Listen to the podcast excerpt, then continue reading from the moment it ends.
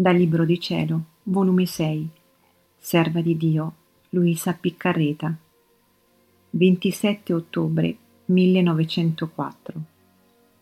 Luisa resta senza il patire per dare un po' di vuoto alla giustizia e così possa castigare le genti. Trovandomi nel solito mio stato, me la son passata molto agitata non solo per la quasi totale privazione dell'unico e solo mio bene, ma pure che trovandomi fuori di me stessa, vedevo che gli uomini si dovevano uccidere come tanti cani, come se l'Italia sarà compromessa in guerra con altre nazioni. Tanti soldati che partivano a turbe a turbe e che avendo fatto vittime quelli, altri ancora ne chiamavano. Chi può dire come mi sentivo oppressa, molto più che mi sentivo quasi senza sofferenze. Onde mi stavo lamentando, dicendo tra me, a che pro il vivere?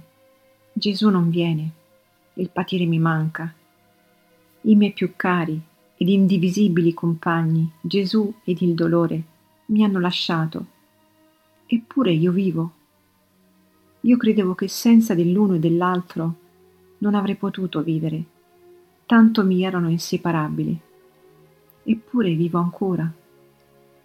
Oh Dio, che mutamento, che punto doloroso, che strazio indicibile, che crudeltà inaudita. Se le altre anime le lasciate prive di te, ma non mai senza il dolore. A nessuno hai fatto questo affronto così ignominioso. Solo a me, Solo per me stava preparato questo smacco così terribile. Solo io meritavo questo castigo così insopportabile. Ma giusto castigo dei miei peccati. Anzi, meritavo peggio. In questo mentre, come un lampo, Gesù è venuto dicendomi con imponenza: Chi hai con questo tuo dire?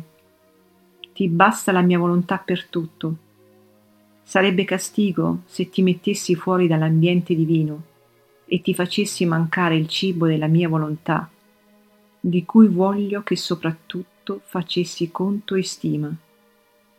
E poi è necessario che per qualche tempo ti mancasse il patire per dare un po' di vuoto alla giustizia e così poter castigare le genti.